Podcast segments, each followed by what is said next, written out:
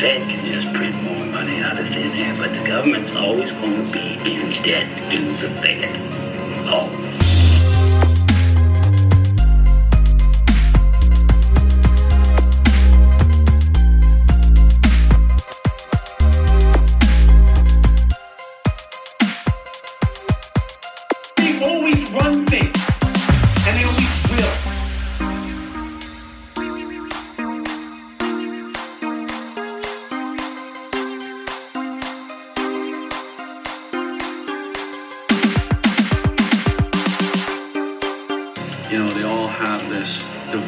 To truth. Everybody has questions that aren't being answered.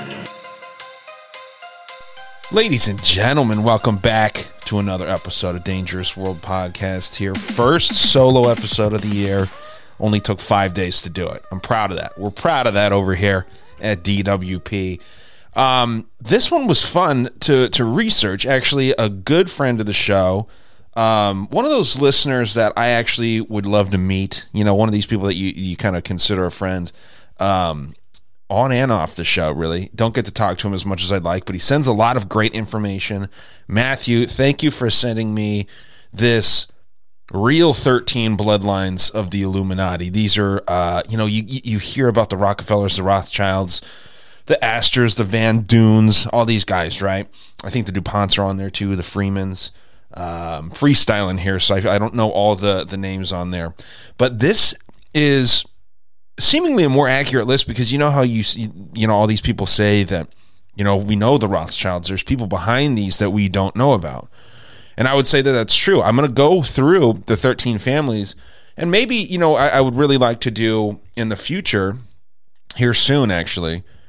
Take like three families at a time, two families at a time, and do some deep dives. I'm going to kind of gloss over all these, but these are the powerful Italian banking and like, you know, I think the word is papal, right? Um, having to do with the popes and the Vatican and all this stuff, right? Wild stuff. We're going to get into it here. Hope everyone had a good new year. Um, I'm going to try and really be quick about just getting into the shows from now on. I told you I hate the advertising. Um, it's a buzzkill for a lot of these things. I'm going to continue running ads. Listening to the show, you support it by listening. You don't have to listen to the ads. You can skip the ads. I try and put them in parts where the discussion's switching up or whatever. But um, I think that's a nice way to... Uh, To, to support the show is just by listening. You know what I mean? The Patreon's still up and all that stuff, but um, it just left a bad taste in my mouth seeing all the ads that all these people do and the amount of time that they spend on it. So let's just get right into it. Um, these families, and I'm, I'm going to butcher some of these names. These are Italian banking families, okay? Uh, a lot of spaghetti-sounding names. A lot of uh, lasagna type stuff, okay? We've got the House of Borgia, I believe, or Borgia. Um, House of Breakspear. The House of Somaglia. Um, again, probably butchering these. The House of Orsini. The House of Conti. Chigi. Colonna. Farnese. Medici, which this is the only one that I had heard of. I'd heard of uh, Orsini briefly, but obviously Medici, um, that's an interesting one to get into here too. Uh, Caetani. Pamphili, Este, and Aldobrandini. Nailed it. Nailed it. So yeah, I'm going to run through these. We're not going to spend a ton of time on each one, but this goes back to the Black Pope. Um, it goes back to the Jesuits. And if you are in the camp of, you know, where I sit, I think that the Catholic Church is the most powerful institution in the world. Um, now, of course, it is well known. We know this. There, there's people... Um, that are connected to this this Catholic Church, but they get away with doing a lot of shit, and you will see that some of these families produce many popes, and it's strange that there could be so many godly men coming out of one family, right? I guess it's in their blood, which literally it is. Their religion is their blood, it seems like. It's their bloodlines. So again, shout out to Matthew. He's the, the one that gave this. I love these contributors that give me stuff like this. Of course, with the new show, Cunts, there's the M V Ps, the Victorias, the Dianes, the Matthews. Um, there's a lot of people that send some great stuff. Tyson sends really good stuff. Um, and Chris from Rantcast sends some really good stuff, too. He just kind of started sending some stuff out. So big thanks to you guys. And thanks to the people that support the show, no matter which way it is. Um, let's roll into it here. That first one, that House of Borgia, Borgia, or Borgia, B O R G I A. Um, when you when you search these, and I'll share this link here so you can get redirected to all these Wikipedia pages that talk about these families. I looked at the Wikipedias. I did a little bit of side research. There's one family that's really difficult to find information on, so they're probably the, the real deal, the Somaglia or Somalia. Um, but as I said, I'm gonna I'm gonna spend just a little bit of time on each family, and then we're going to go deeper in future episodes here. But this first one, they're referred referred to as this Borgia family. Um, they're of Spanish descent on paper, but there's a lot of, you know, supposed unsubstantiated claims that they're originally of Jewish descent. Now, this is touchy stuff to talk about, right? Because, you know, when, when uh, Kanye West is going out there talking about how the Jews are evil and they hold all the power, what he was talking about, I think, is people like this, people that pretend that they're Jewish and they're not, right? There is um, a lot of power in being Jewish. You can't criticize them without sounding not, sounding not just racist. There's an entire word to separate the low-level piece of shit that you are if you hate on Jewish people, and that's anti-Semitic. Now, I'm not doing none of that here, okay? We might later. No, I'm just kidding. But I'm not doing that uh, on this. I don't intend to. It's tough to to be critical of that group of people without sounding shitty, and that, that to me is a problem, right? Um, but anyway, this this Borgia family coming out of Spain, um, but potentially, possibly, of Jewish descent. Um, they come from a town called Borja, and I believe, uh, they, I know that this is in Aragon, Spain, which, I mean, right away, this is sounding like Lord of the Rings shit. Aragon, isn't there a dude named Aragon, or maybe it's Aragorn or some shit? Weird, weird. Um, but I think that, you know, the, in, in movies like that, we get a little bit of predictive programming. We see stuff like this, and uh, yeah, these guys, um, they took their name after this town, or potentially the town was named after them. There's a uh, there's Rothschild towns all over the place, even one in Antarctica. So strange there, but they rose to prominence during the Italian Renaissance, which I believe is between the thirteen hundreds to like the fifteen, sixteen hundreds, something like that. Um, and you'll see that's the case with a lot of these families. The Italian Renaissance was huge for the shifting of power in the world. A lot of these Italian bankers, every single one of these families are Italian. Roots in Rome, roots around the area. Um, this one obviously being Spain. Spain's very close to Italy, right? So um, these Borgias had their hands in the Catholic Church and politics starting in the fifteenth and sixteenth centuries. So towards the end of the Renaissance, if I have my dates right there, and they produced two popes. What are the odds? My ancestors are like getting drunk and eating potatoes and maybe tacos because, you know, part Mexican. And these guys have two popes in the family. Alphonse de Borgia, who ruled as Pope Calixtus the third. And uh, again, if you're Catholic out there, you know how I feel about Catholicism. Um, I- I'm not trying to butcher these names, though. I hate when I'm listening to something and just they're saying it wrong. I did read all this. I don't listen to anything, so sometimes, you know, I butcher names. But this uh, Pope Calixtus the third, uh, real name Alphonse de Borgia. You can look all this up. It's all available to find yourself. And then also the second one here is Rodrigo Lanzol Borgia. A uh, little different spelling there, but again, there's different variations of this family. And that Lanzol Borgia, um, sorry, Rodrigo Lanzol Borgia, was Pope Alexander the sixth. Now, these guys reigned from fourteen fifty-five, this Calixtus the third, and then also fourteen ninety-two to uh, fourteen, I'm sorry, fourteen ninety-two to fifteen oh three for um, Alexander there. So you have three years for Calixtus the third, and then uh, eleven years for our man Alexander the sixth. Now, they're suspected of all kinds of nasty crimes throughout their history: adultery, incest, Uh, simony, I believe it's called, which is buying or selling pardons for people of the church. Uh, you can you can pay for your sins, you know, uh, with money. You don't have to actually, you know, get any kind of punishment. You can buy your way out of sin, basically. Uh, theft, bribery, murder, especially murder with arsenic poisoning. This is an old school, just a great way to murder with arsenic, right? I mean, that's the thing. they had a pretty wild power lust, and this obviously creates a lot of enemies, and they war with some of these other families throughout time. Not as bad as some of these other guys do, but uh, yeah, pretty, pretty wild here. Um, fun fact about this family, I thought this was actually really interesting. Um, the, they're referencing the Shaggy Dog movie. I don't know if you guys have seen the Shaggy Dog. I like the Shaggy Dog because I have a dog that looks like the Shaggy Dog. But it's, you know, the, the story is an old story, and then Disney remade it. And there's a ring in the movie that is called the Ring of Borgia. And this lady, uh, Lucer, Lucer, Lucrezia uh, Borgia, cast love spells on men that she liked. And when she got bored with them, she'd turn them into dogs, according to the, uh, again, the nineteen ninety-four remake of these uh This this classic story. And in the original films, there are two paintings of Lucrezia Borgia wearing the ring, and um, she's got a sheepdog beside her as well. So that's what the Shaggy Dog is. Now, this family seal's weird. It's a red bull on uh, green pastures. It's kind of strange that a family that has two popes coming out of it would have a seal with a red bull. You know how the Jews feel about the red heifer, right? That's essentially what a Red Bull is.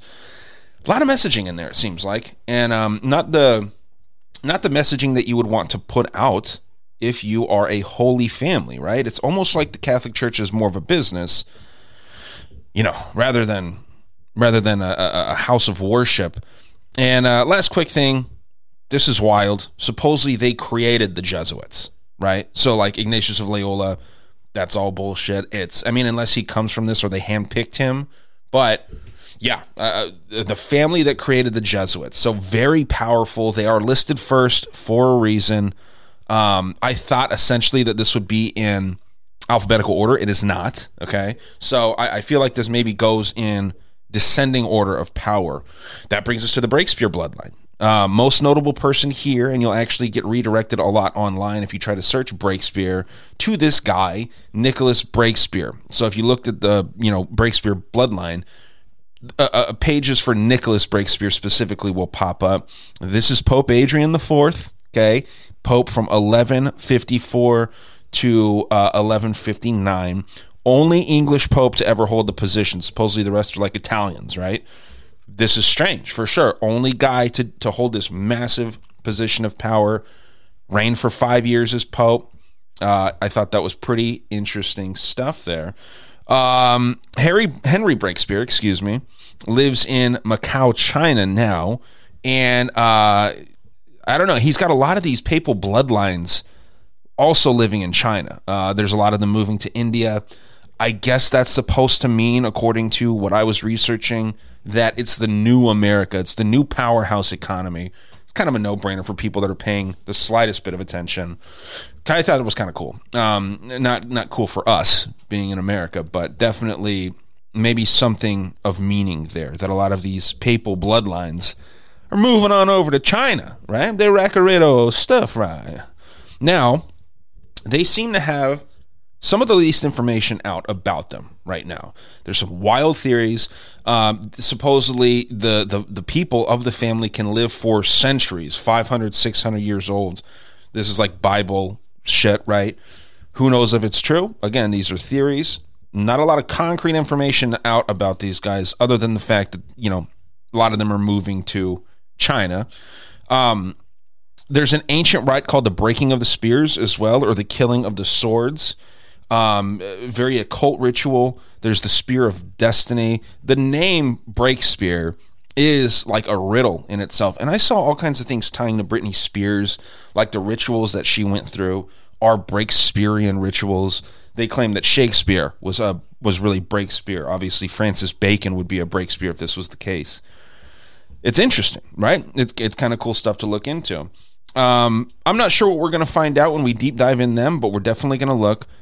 Somaglia, I didn't spend any time looking for anything because it was very hard to find. So in the deep dive, we will we will research that third family well.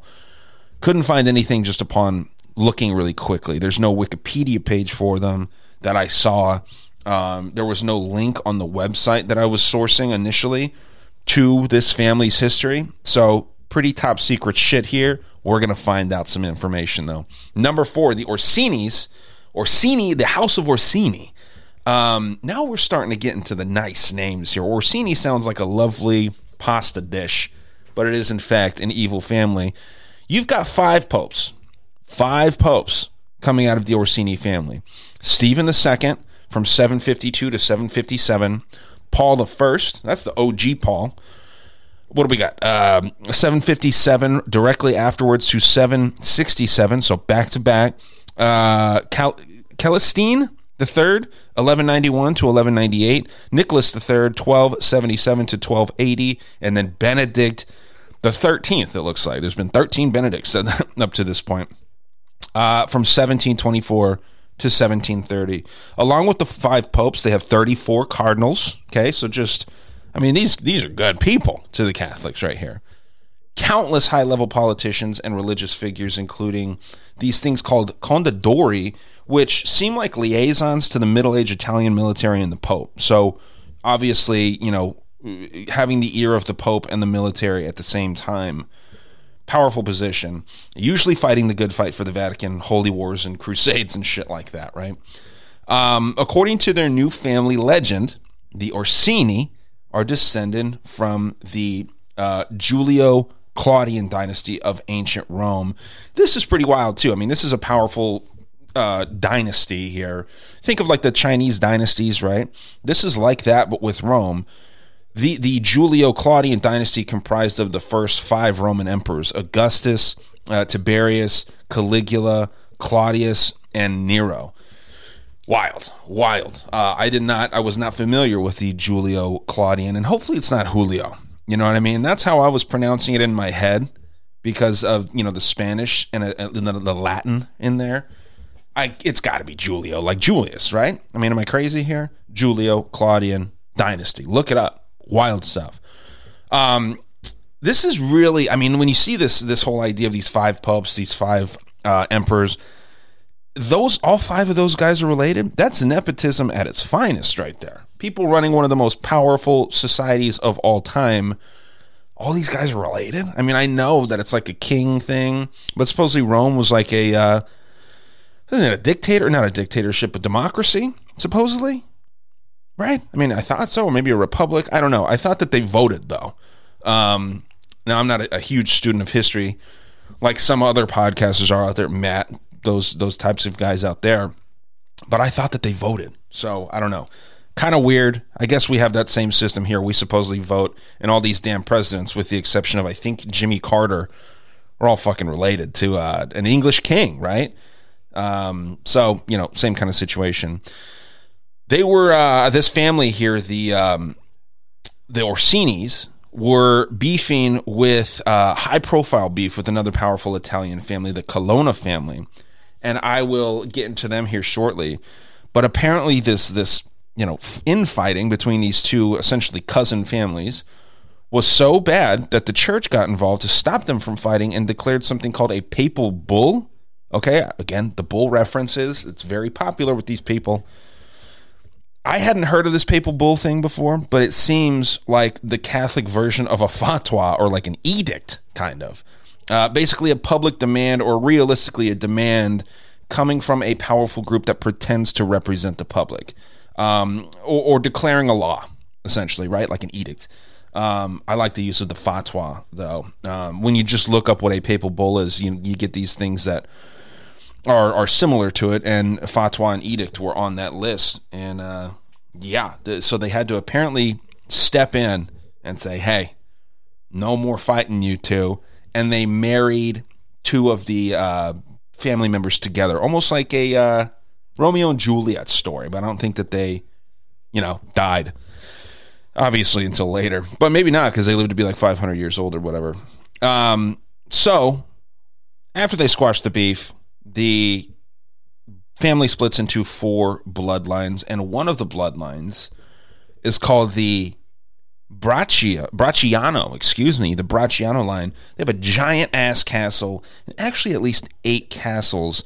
And, I mean, when you start getting to the point where your wealthiness or your power of your bloodline is measured in castles, you've made it. You have made it. I don't have a single damn castle. I barely have a house. And uh, these guys have at least eight giant castles. The Bracciano castle is also called the Castello Orsini Odescalchi. And I, I know that that sounds weird. Odescalchi, maybe? Um, and this is in Bracciano, Lazio, Italy. Um, a lot of these bloodlines have have you know cities or regions named after them, or they took their names from the cities. It's kind of like one of those uh, what came first, the chicken or the egg type situations. And this family, a lot of Italian families are are obsessed with architecture, right? Um, a lot of wealthy people are in general, but especially the Italians. They like a good marble statue, right? They like marble countertops in modern times. Marble's big with these folks. And they have one of the things, one of the many buildings that they have. It's more. It's actually a park. This park is wild. It's called the Park of Monsters. Look this place up. Look at some pictures, because damn, is it demonic looking, right? I know that we've gone through a little thing where, especially Christian-leaning folks like myself, call everything demonic that doesn't like fit in line with their stuff. But I'll tell you how demonic this place actually is. There's an Orcus walkway. Orcus walkway. Check this out. O R C U S. And Orcus was actually paid homage to at the Travis Scott Astroworld thing. Remember where they were showing that picture from medieval times of like hell, a portrayal of hell, and people were walking through the mouth and all that stuff.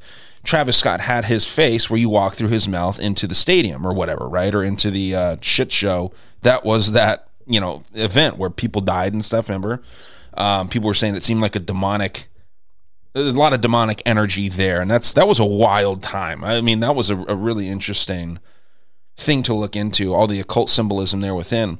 But that that what that is is an Orcus, and Orcus, similar to Hades, is you know you can switch it out for the god or the entity, the deity, or the actual place. So Orcus is hell in Rome, or it could be uh, the devil. It's interchangeable there. And um, when you walk through this thing's mouth, you're essentially in another realm. So god of the underworld, walk into another realm. You can imagine, you know, what realm you're walking into there. Wild. There's also like, uh, there's a whole list on, on, you can just check this out on Wikipedia, honestly, because they do a good job of just clicking through. You can see all the different sculptures, a lot of lions and beasts and shit like that. But the Orcus is definitely like the iconic thing there, and it, it's a, a da- hell of a thing to be known for, no pun intended. But um, so yeah, they they have this again. Five popes, five popes, several cardinals, thirty-four cardinals, countless high-level politicians. Why do they have this park with a freaking demon, with the Orcus? Right, that doesn't seem like that fits in line with the Catholic Church's beliefs, unless it does. Unless it does, but. Yeah, this is why I say that in my head, Catholicism is the closest thing to Luciferianism. You know, these families shouldn't own parks like this with Orcus. Jeez, it's weird. The House of Conti is number five here. And uh, these kind of, some of these are very short. Some of them are longer, like that um, that last one that we did, the Orsinis. The House of Conti, uh, Niccolo di Conti is their main dude. He's the He's the big cheese over there. Big-time explorer and writer, uh, seems to have been sent to explore Asia on behalf of the Jesuits. So you have, again, another tie, mostly to China, but, you know, India, um, Asia as a whole. Um, they don't say Eurasia. They say specifically Asia. So it's the second guy here, um, second bloodline, having some ties to Asia as very wealthy Italian bankers and, and you know, clergymen, popes and whatnot. Just when you when you start seeing these connections, it does it you know it's just something to, to observe. So that's why I'm mentioning it. Um, he was one of the sources. This this uh, De Conti fella was one of the sources to create the fourteen fifty Fra Mauro map. This is another thing I'm not familiar with. Again, the the great deceptions of the world and and, and people like this might be familiar with this supposedly very very famous map. I love old maps and stuff. I just I haven't. seen this one, haven't heard of it, but from fourteen fifty, this map indicated that there was a sea route from Europe around Africa to India. Looks a bit like a flat earth map. Bob would really get his rocks off here. Flat Earth Bob. Um, shout out to him big time. He's uh, he's been busy lately, I know.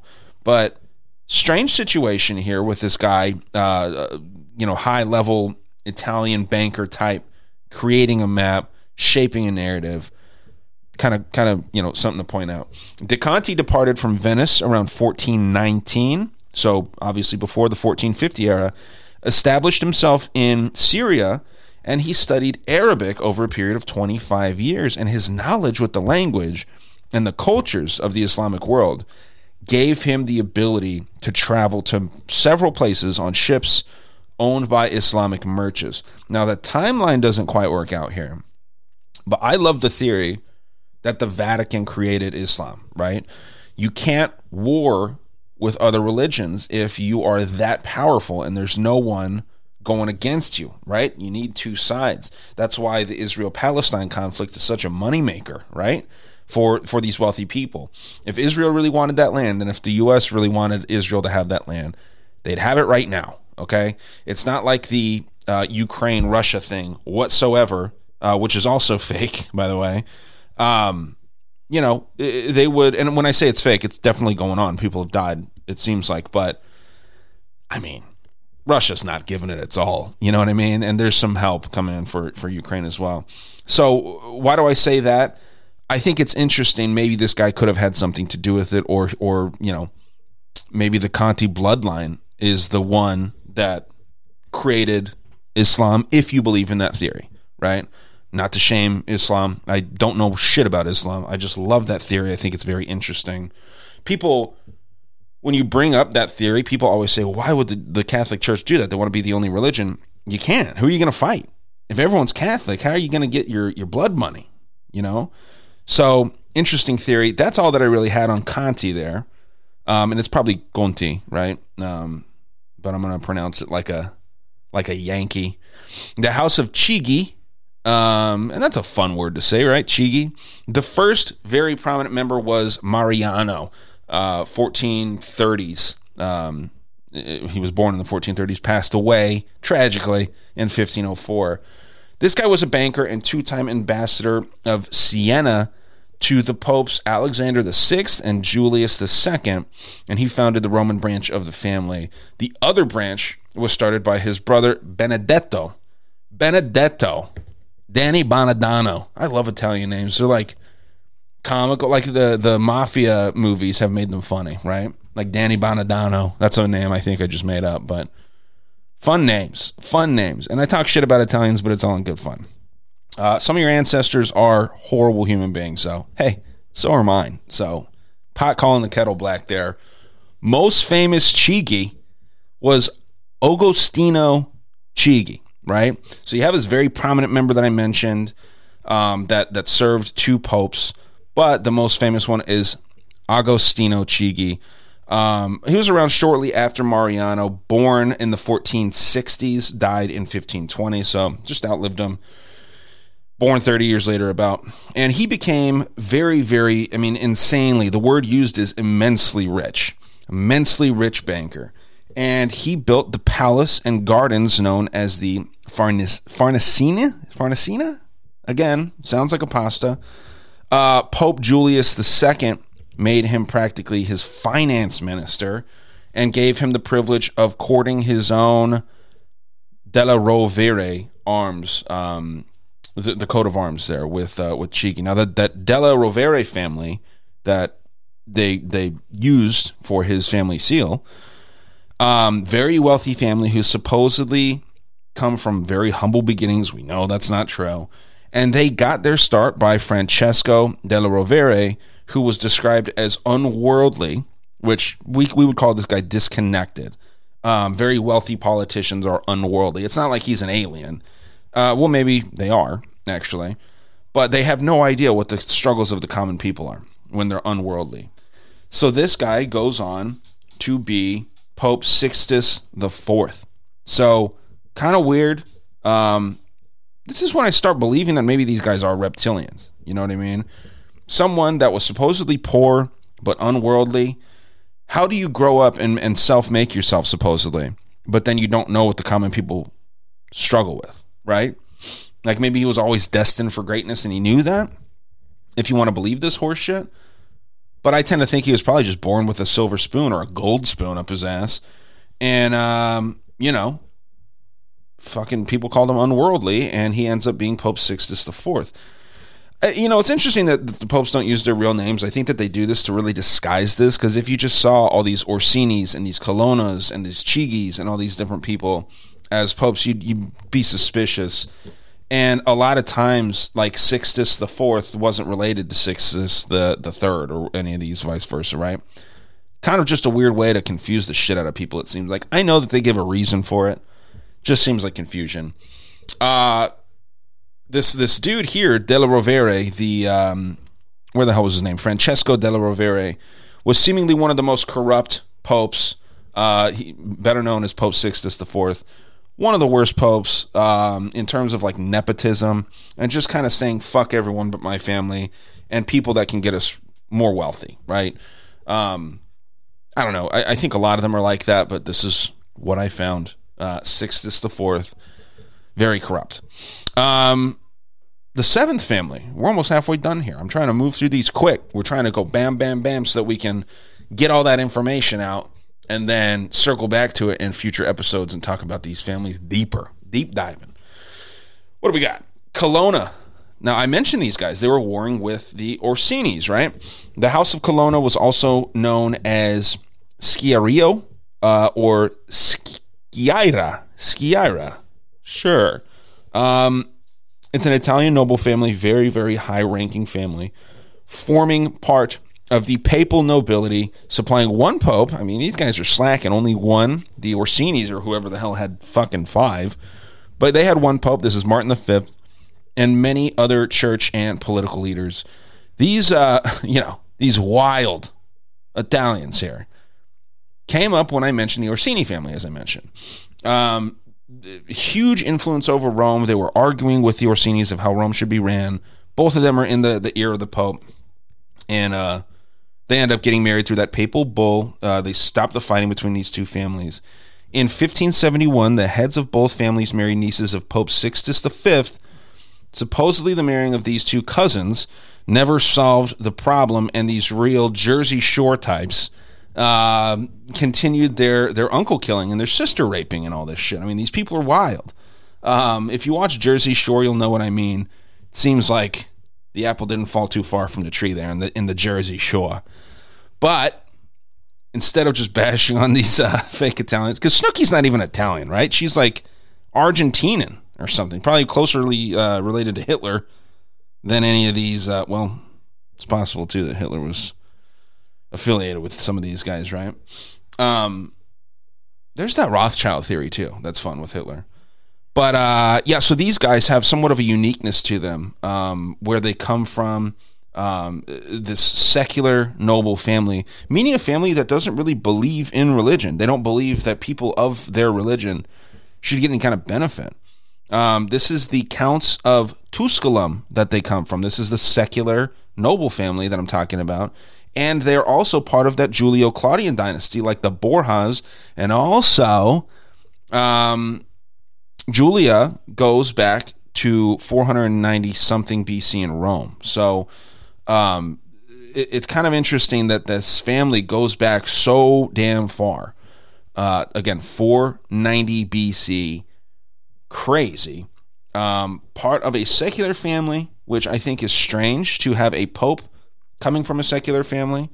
Um, but I want to talk really quick, you know, about this this Tusculum bloodline, because the, the Counts of Tusculum are a separate bloodline that's not mentioned, but I think that they definitely fit right in with the, the Colonnas. So, you know, if we're talking about the Tusculum bloodline, we can just call them the Colonnas, right? The Tusculum bloodline, secular non-believers, had seven popes. Seven popes.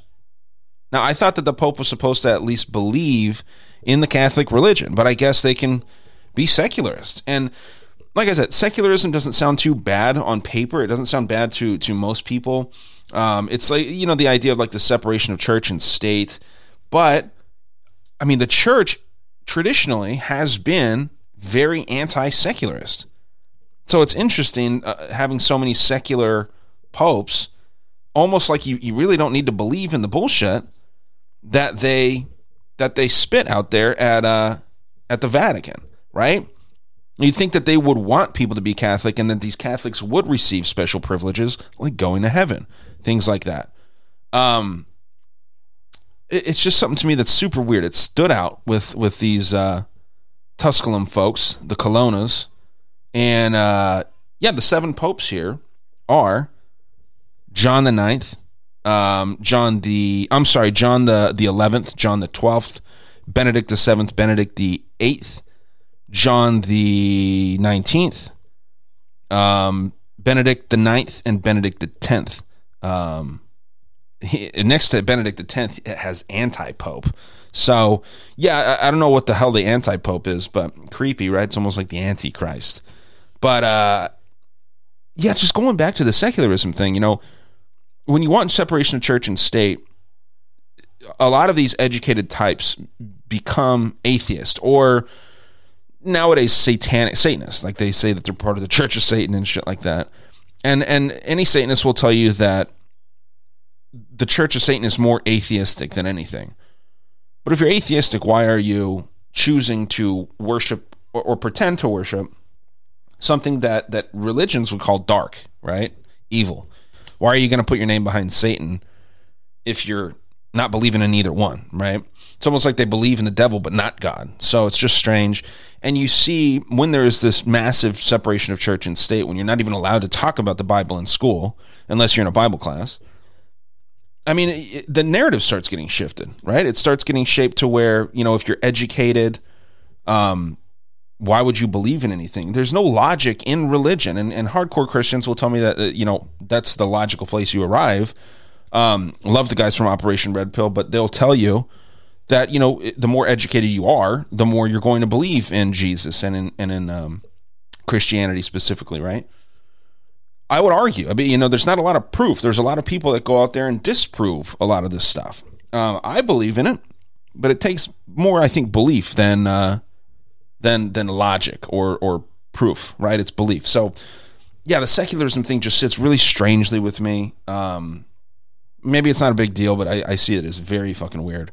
Now the Colonna family, just to wrap them up, um, they've been prince assistants to the papal throne since seventeen ten, and they pretty much have a say over the Pope's decisions dating back to that seventeen ten date. But the actual dates may be uh, closer to like the eighteen hundreds still. seventeen ten is what I'm going with, um, just because I, I saw both numbers. I uh, saw seventeen ten more than I saw eighteen hundreds, but that is one of the facts that is supposedly disputed, that these folks, the Colonnas, have had power over the Vatican, even if they don't have a pope, one of their seven. Uh, there's been like two hundred and something, right, or three hundred maybe? I don't know how many damn popes there's been, but seven. Even when they don't have seven, they've had power in Vatican since seventeen ten. Tons and tons of European noblemen also in this family. Uh, House of Farnese, another pasta sound, uh, sound and name. Uh, another royal family of Italy, highly connected to the Catholic Church. Shocker, right? There's a theme here, isn't there? Uh, its most important members include Pope Paul the Third, Alessandro Farnese, who's a cardinal, Alexander Farnese, Duke of Parma, and Piacenza, uh, which is that's a military commander and governor of the Spanish Netherlands. And then Elizabeth Farnese, a lady who uh, became Queen of Spain and whose legacy was brought to her Bourbon descendants. Bourbon sounds good. It's eleven thirty right now, though, so we're going to wait. A M, eleven thirty a.m.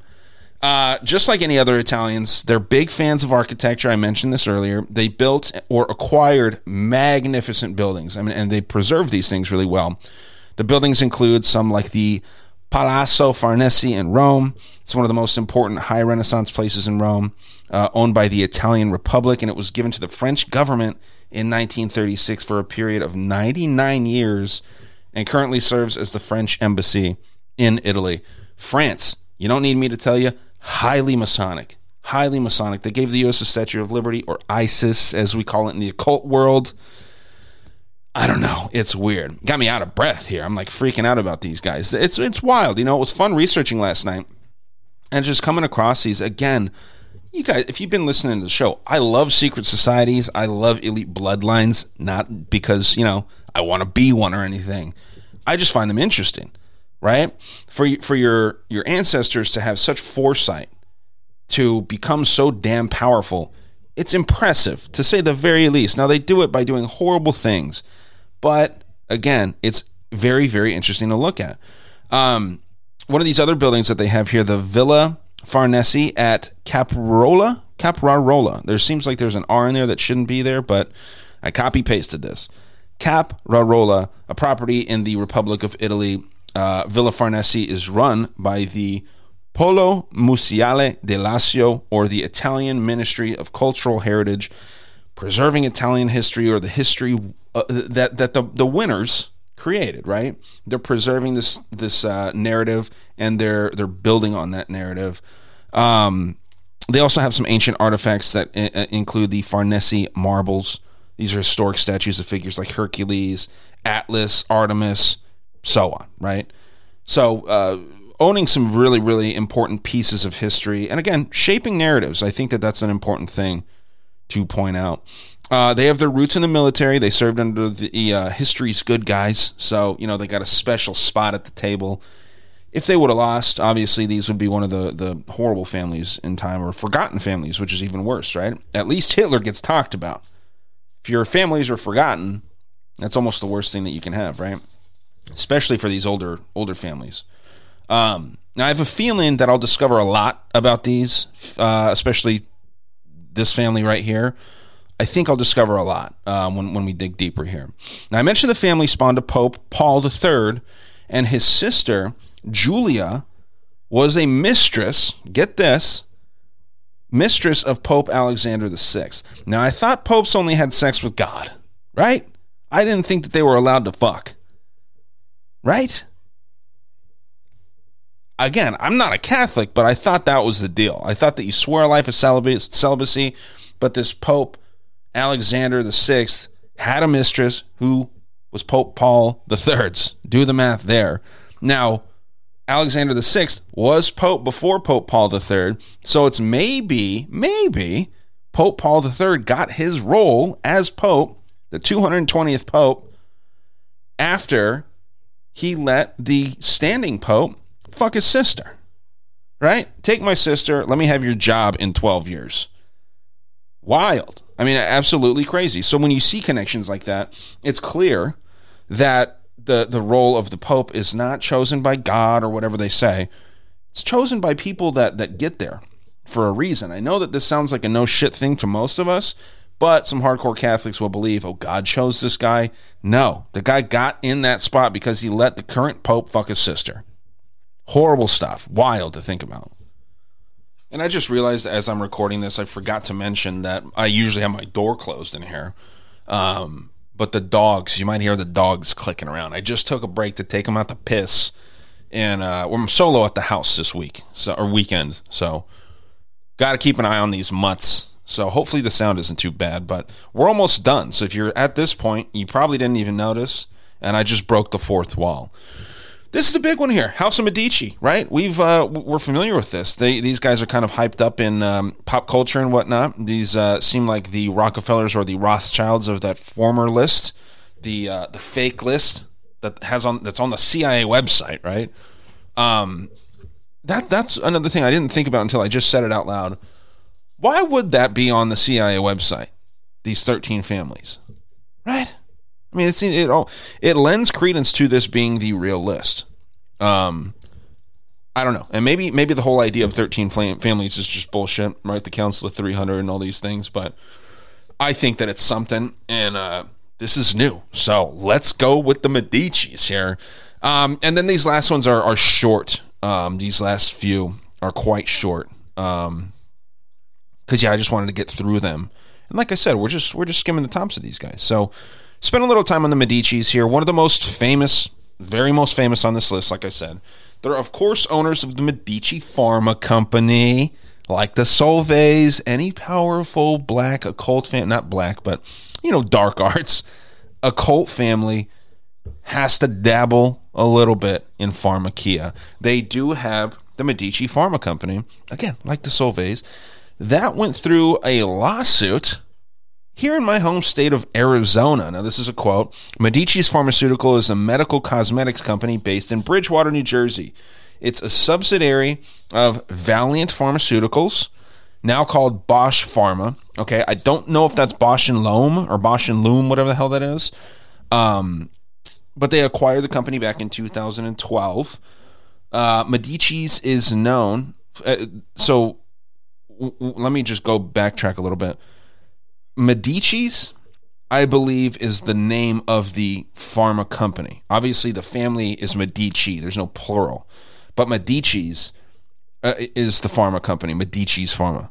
Um, Medici's is known for products such as Solidin and Zana for treating acne, um, and for Restylane and Dysport for uh, treating uh, face wrinkles. So a lot of cosmetic stuff. This is a sleeper kind of a drug. Acne, you think, well, there's no side effects from rubbing something on your face and, and uh, you know, healing acne. Acne's uh, embarrassing for a lot of teenagers and whatnot. Uh, treating face wrinkles, that's great for, you know, older women that may be a little more insecure with their looks after some time. I get it, ladies, right? But this is a sleeper, and you're going to hear some clicking because my dogs are coming in to say hi. They like when I talk about pharmacy. They like it, and they come in. Um, when you're rubbing shit on your skin, you absorb a lot of that into your bloodstream, right? There's a high absorption rate on your face, your head, and your palms. And your face and head is very close to your brain. If you've seen the documentary called Metropia, we broke it down on Conspiracy Theater three thousand. These chemicals could, in a crazy world of conspiracy, these chemicals could make you more susceptible to mind control, as they did in, again, the documentary Metropia. Now, obviously, I'm joking. That's not a documentary, but I believe that movie's plot, where the shampoo goes into your hair follicles, and then it acts as an antenna so that the voices out there can get into your, your head and tell you to buy shit. There was proof that that Mariah Carey song underneath the, the music was telling people to buy stuff, and that's why they always play that goddamn song around Christmas. And sorry to the people that say I shouldn't say that. I'm sorry. It's a habit. Um, but yeah, I mean, I, I think that, that, you know, there could be something to this Solidin, this Ziana, this Restylane, and this Dysport. I'm not saying it. I'm saying allegedly there could be something weird, okay? Um, so, yeah, I just thought that was a, a really cool kind of rabbit hole to go down with the pharmaceutical company. Now, another quote here. In two thousand fifteen, Medici's was charged under the Arizona Consumer Fraud Act, and Arizona allowed consumer fraud law to apply against pharmaceutical companies for the first time. This is huge, but isn't, because they let it happen. Medici's marketed an extended release form of minocycline, known to cause lupus-like autoimmune response. Minocycline, maybe minocycline. Uh, this is a drug, again, causing a lupus-like autoimmune response. Lupus is no joke. Um, so, yeah, they're on the up and up here, right? They're on the up and up. Wild that they're just throwing shit out there that causes, and they know about this stuff. They know when their drugs, they spend millions and who knows, maybe more on R and D. They know when there's these adverse reactions when, when people take these drugs. Um, so, yeah, they're based out of, again, they're based out of New Jersey. New Jersey's not batting too good right now. Not a lot of good shit coming out of Jersey. That other damn um, pharmaceutical company, Solvay, was based out of New Jersey as well. Maybe that's why the people there are kind of assholes. Maybe there's a lot of Jersey Shore types out there because of the uh, the crazy shit that's in the water. Uh, a lot of the pharma runoff. That's crazy to me. That that two of these occult families, the Medici's and the Solvays, both have pharmaceutical companies based out of there, right? Giant factories. When I went down the Pharmakia Solvay rabbit hole, it was disturbing what they were able to get away with out there. Um, so yeah, I don't know. There, there's several popes that come from this this wild family. I mean, tons. There's two big ones. Um, but there's there's quite a few popes that come out of here, and this is uh, something that I copied offline here. The House of Medici was an Italian banking family and political dynasty that first consolidated power with the Republic of Florence under Cosimo de' Medici during the first half of the fifteenth century. The family originated from the Mugello region of Turkey and prospered gradually until it was able to fund the Medici Bank. So they got a bank, check. They got a pharmacy company, check. This bank was the largest in Europe during the fifteenth century and facilitated the Medici's rise to political power in Florence, although they officially remained citizens rather than monarchs until the sixteenth century. So they disguised themselves as average Joes, part of the public, part of the people. They're out there pressing palms. The Obamas do this still to this day, right? I'm not saying that the Obamas are the Medicis, although it wouldn't be a stretch. If you were to tell me that they were, I would not be surprised. The Obamas do this. They, they, they. I mean, o- Obama has on his, was it an Instagram or or his uh, X now it's called, like citizen. It says like father, citizen. I think that the citizen might even be first. Like it was. It's like he's proud to be a citizen. He's he's just like you. You know what I mean? I think five hundred, six hundred thousand years from now, if we haven't reset, I think the Obama bloodline might be one of these powerful, uh, powerful families. If we were to revisit this topic in six hundred years to one thousand years, right? Obviously, we won't, but maybe the the bloodlines will be kind of updated, and there will be this new theory. And Obama will be will be on that list, I believe. They do have their production company. I think it's called Higher Ground Production. Um, so they're building narratives, they're shaping the way that minds think, and they had a president, obviously, in Barack. So who knows? Maybe they'll have another president or two before it's all said and done, and um, they might be kind of taking a page out of the Medici's book here. Um, I can go on and on with the Medici's, but um, they're low-hanging fruit. We'll we'll visit them, and we'll we'll go pretty deep on them when we do the episode there. Gonna rattle these last three off. They're very short. Uh, the House of Gaetani, or Caetani, um, clever disguise for these guys, right? We're Gaetani, but let's call ourselves Caetani, so nobody knows, you know? Um, the House of Caetani, or Gaetani, according to the family tradition, was descendant from the Dukes of Gaeta. Um, the family had no real importance in Rome until the election of Benedetto Caetani, with a C, to the papacy as Pope Boniface the Eighth. Yes, the Eighth. Um, another pope in twelve ninety-four, and once they had their boy in as pope, they started buying up shitloads of land, uh, like Sermoneta. Fun fact, this is a town um, in the province of Latina. I could not imagine all the big booty Latinas in Latina. Can you imagine? Imagine. This is a fantasy. This is a dream of mine. A place called Latina. Great, great. This is where they come from, folks. Uh, and who doesn't like Latinas, you know? Um, they're also heavily involved in the Colonna feud that I mentioned earlier, the Colonna-Orsini feud. And the family got some special papal privileges by Pope Pius around fifteen oh three. But again, I'll look more into these guys. Just a quick rundown. Um, I think it's fun that they own Latina. They might be the coolest family out of all these guys. You know what I mean? Uh, we got Pamphili, the House of Pamphili. This is in their Wikipedia description, okay? The House of Pamphili was one of the papal families deeply entrenched in Catholic Church, Roman, and Italian politics of the sixteenth and seventeenth centuries. Later, the Pamphili family line merged with the Doria and Landi family lines to form the Doria-Pamphili-Landi family line.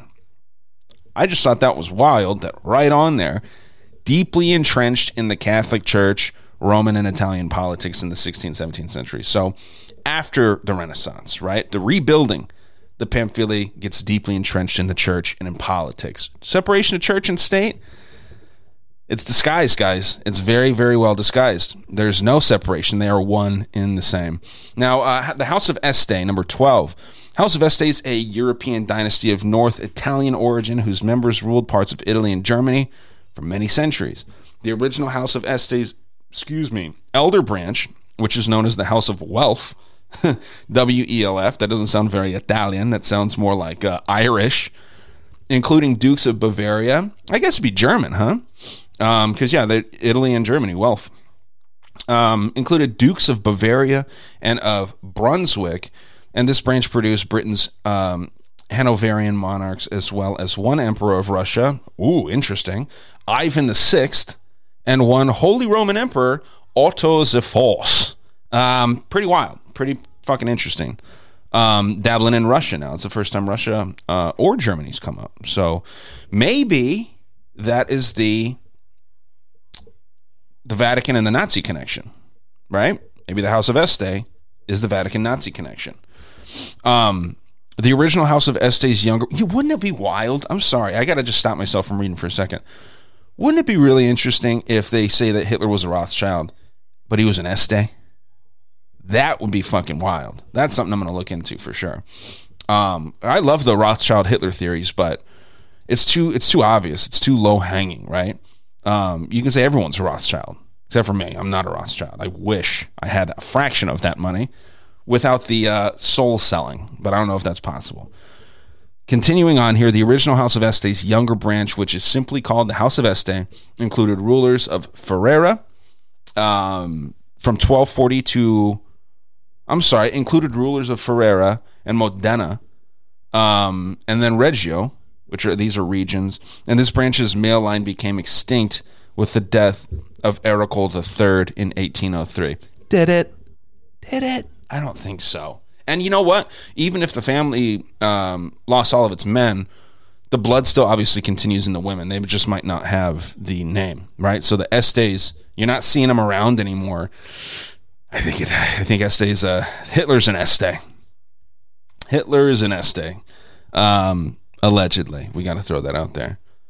Um, last one here, guys. House of Aldobrandini. The House of Aldobrandini is an Italian noble family originally from Florence, where in the Middle Ages they held the most important municipal offices. Now the Abdol- Ab- Aldobrandini sorry, are uh, resident in Rome with close ties to the Vatican. Shocker, right? Now the Roman fortunes were made when um, Ippolito Aldobrandini, famous member of the family, Uh, real, real, um, you know, renegade, real uh, path, path carver, trailblazer is the word I'm looking for. Um, Ippolito Aldobrandini became Pope under the name Pope Clement the Eighth, and he arranged the marriage that linked the Aldobrandini with the Roman family of Pamphili, who was mentioned earlier, right? And they were also linked to the marriage uh, alliances with the Farnese and the Borghese. And I believe that that Borgia family Uh, would be the Borgheses, right? I mean, like, uh, couldn't that be like just another spinoff of that family? So, again, all these people are connected. All these people are tied in. All these people are close to the to the, the Italian politics and Italian church, the, the Vatican, rather. I think that it is really, really interesting stuff. I don't know that these are the powerful families of the world. They definitely have some power. I don't know if that's the thirteen bloodlines of the Illuminati that Fritz Springmeier is kind of detracting from and making us pay attention to fake ones like the DuPonts, the Freemans, the the um, Bundys, right? I don't know. I, I could be wrong. Um, Bundy's not a name that comes up as often as Rothschild and Rockefeller, but Este never comes up, right? Medici's the only one on that list, and maybe Orsini a little bit too. You don't hear about these, and I think it's fun to speculate. It's fun to theorize, right? There's no proof in anything other than the fact that they were powerful. Are they still? They were very powerful. I think that if your bloodline has seven popes in it, there's something there. There's something there. I think if you have one pope in your family, or if you're a powerful Italian banker and you come from that bloodline, I, I tend to think that the ways of the occult still will follow those families, right? This is the the great, great, great granddaughter of so-and-so. Let's make her Chancellor of Germany. Just an example. Um, all kinds of different things. So pretty stu- pretty pretty wild stuff to me. Uh, thank you again, Matthew. That was really fun to look into, and I'm going to do a deeper dive, but I kind of like doing these like over, you know, glossing over things. So if anyone else out there has things like this for me, that you want me to look into just quickly and kind of rifle through a bunch of topics. That's why I like the icebergs. I think it's more fun to like kind of plant the breadcrumbs almost, if you want to call it that, where you, you know, you gloss over ten or twenty things, or in this case, thirteen uh, bloodlines. It's fun to go through those and just think like, I don't know, maybe, maybe we're sharing something, and maybe a thought that I have in one of my ramblings will inspire other thoughts. And then maybe, I don't know, we can all just kind of build off of the little bit of information that I presented here. Um, there's great articles about these families. I actually would read this. Um, Yeah, well, fuck it, I'll read it. Why not? Why not? It's not that long, and I like these episodes to be a little longer. Some people tell me they like how I read, except for when I can't pronounce shit. Let's see how long this is before. Yeah, it's not too terribly long. There's a lot of comments, so it makes it look longer. But this is from Covert Politics. I'm sorry, Covert Geopolitics, geopolitics dot co. This is an article from uh, two thousand twelve. So pretty uh, pretty wild. This is a cool website, too, by the way, if you wanted to check it out. Um, but yes, it's called Powerful Bloodlines Behind the Dark Cabal. And we'll start. With the recent arrest of Nazi remnant hiding in Hungary, we are reminded of the Holocaust from the last century, with which cost millions of lives, and all for the glory of the bloodlines. Has some uh, news articles here. You've got a ninety-seven-year-old most wanted Nazi war criminal was arrested in Hungary. They're showing the clip there. The failure to understand this subject stems from the presumption that these people protecting their bloodlines think the same way as we do. The bloodlines look at time periods in thousands of years, not days, hours, or minutes, and they outline their agenda, plot their strategies, and formulate their actions in terms of what could be possible in fifty years, in a century, or in a millennium. In contrast, oh, I'm sorry. In contrast, we think of what we will do tomorrow or next week and make sure that it jives harmoni- harmoniously with our goals and objectives the current fiscal year.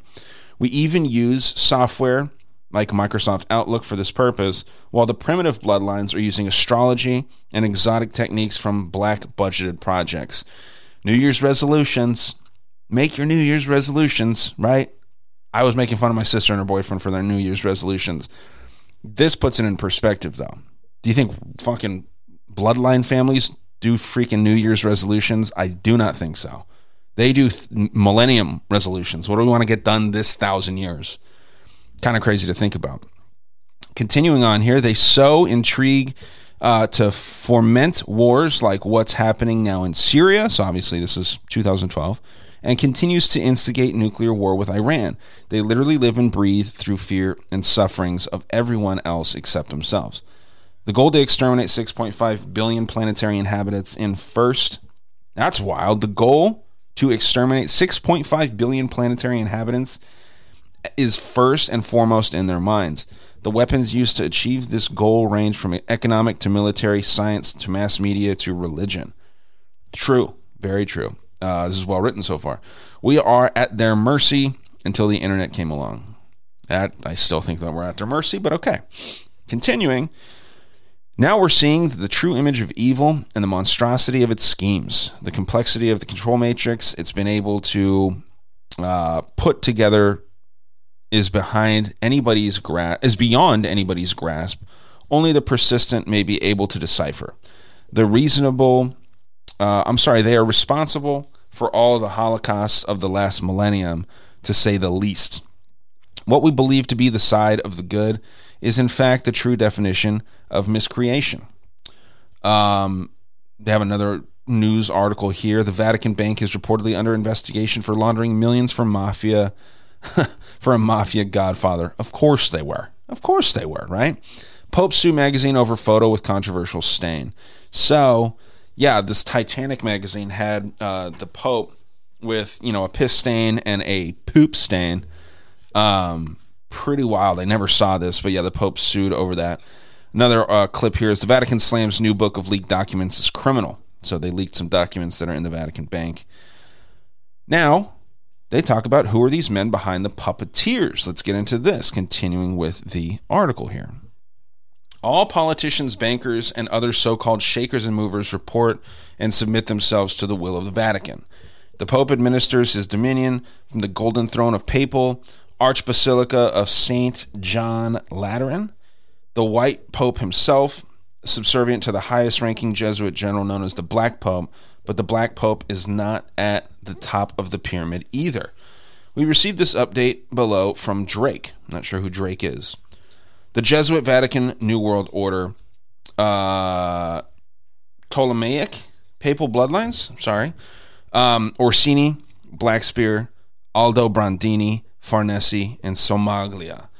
Um, all controlled through the Jesuit Order and their Knights of Malta and Teutonic Knights, all based in missile projected Borgo, uh, Missili, maybe? No, I mean, it's missile. It's weird.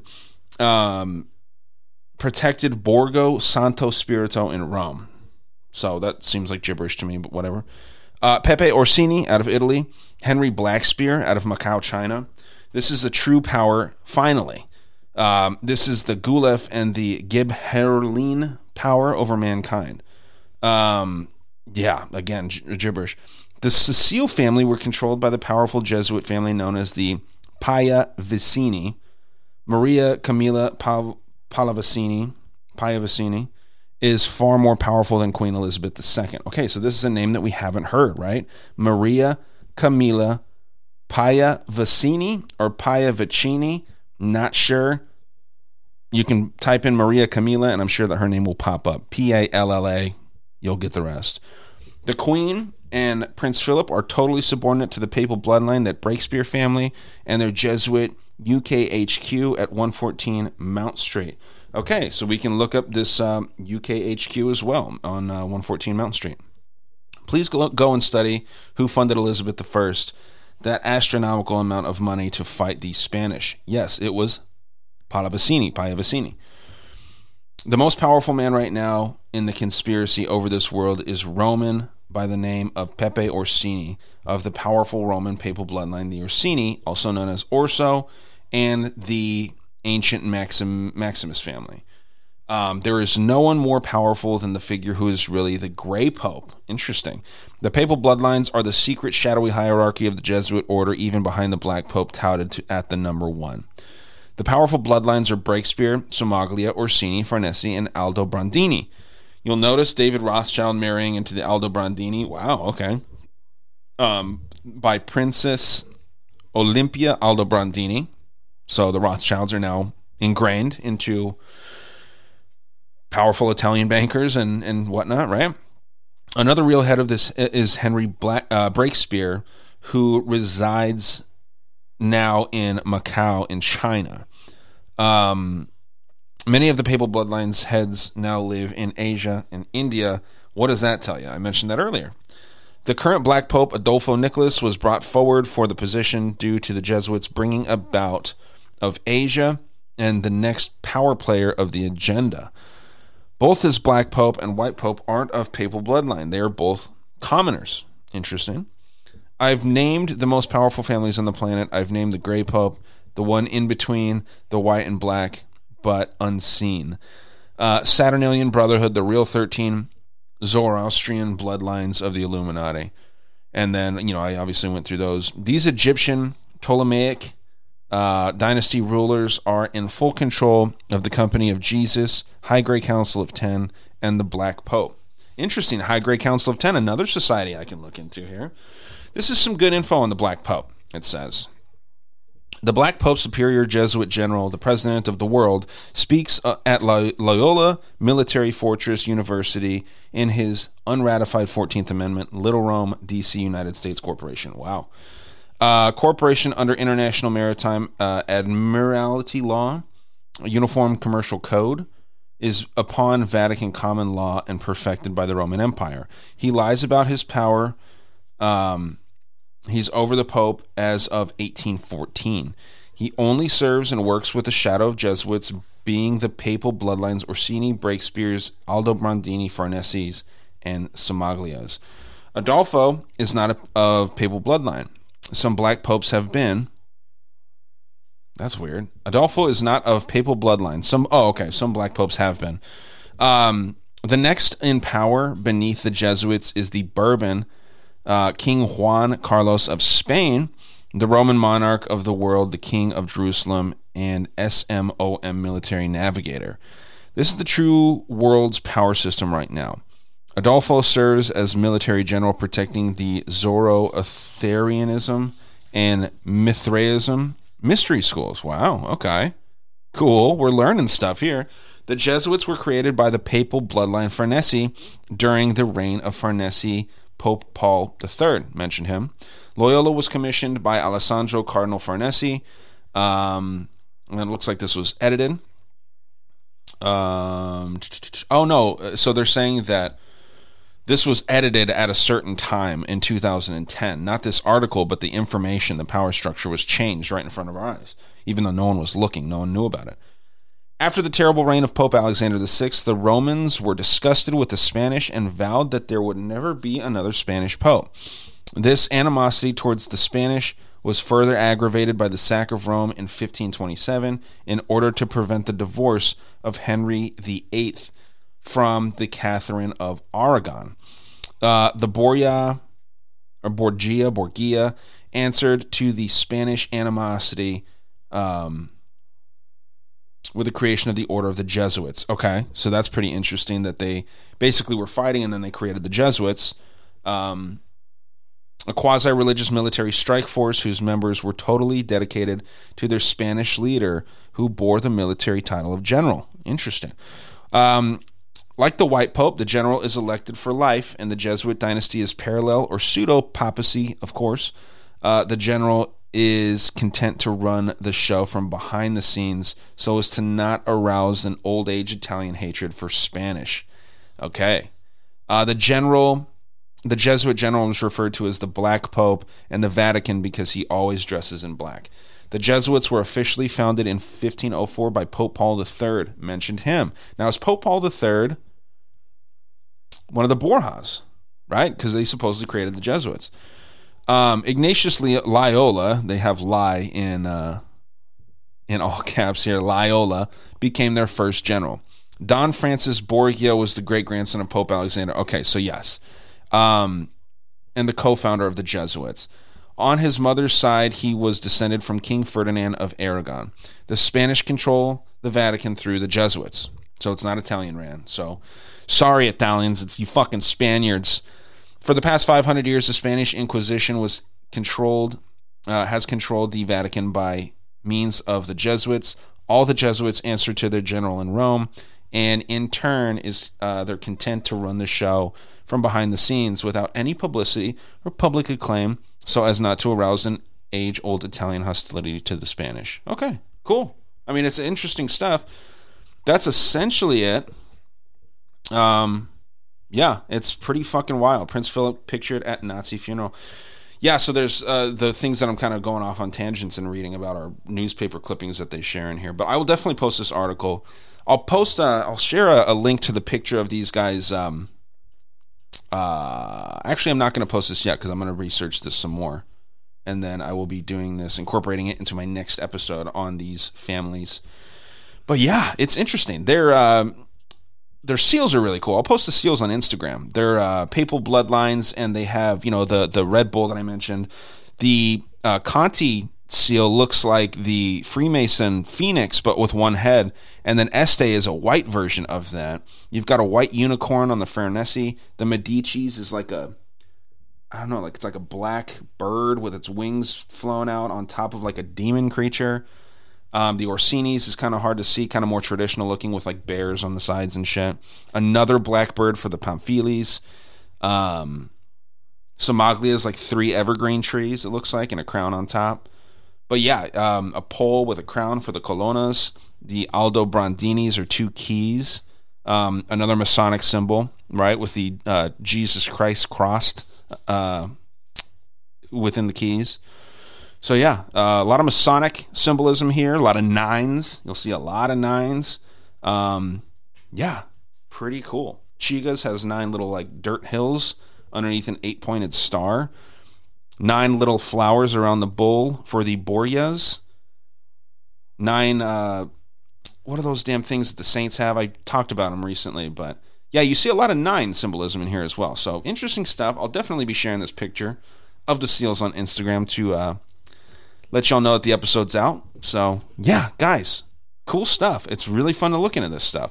Hope you enjoyed it. Hope you didn't mind my reading at the end. But Happy New Year to you guys. Don't make New Year's resolutions. The, that's poor thinking. That's poor thought right there, okay? But for reals, guys, um, I hope you enjoy this. If you find any information on these guys or anything, please share it. I'm happy to talk about it. I think that this stuff's really cool. Uh, shout out to the real thirteen families here. Thanks for the support, guys. We'll talk soon. Take care.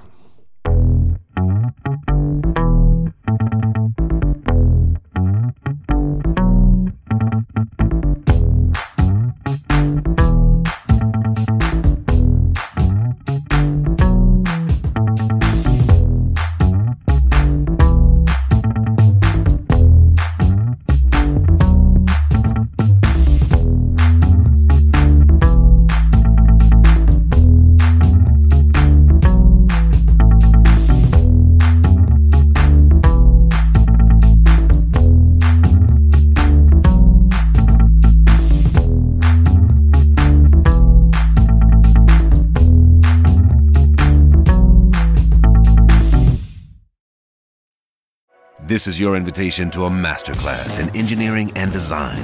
Your ticket to go from zero to sixty with the Lexus Performance Line. A feeling this dynamic is invite only. Fortunately, you're invited. Experience the exhilaration of the Lexus Performance Line and some of the best offers of the year on select models at the Invitation to Lexus sales event, now through April first. Experience amazing at your Lexus dealer.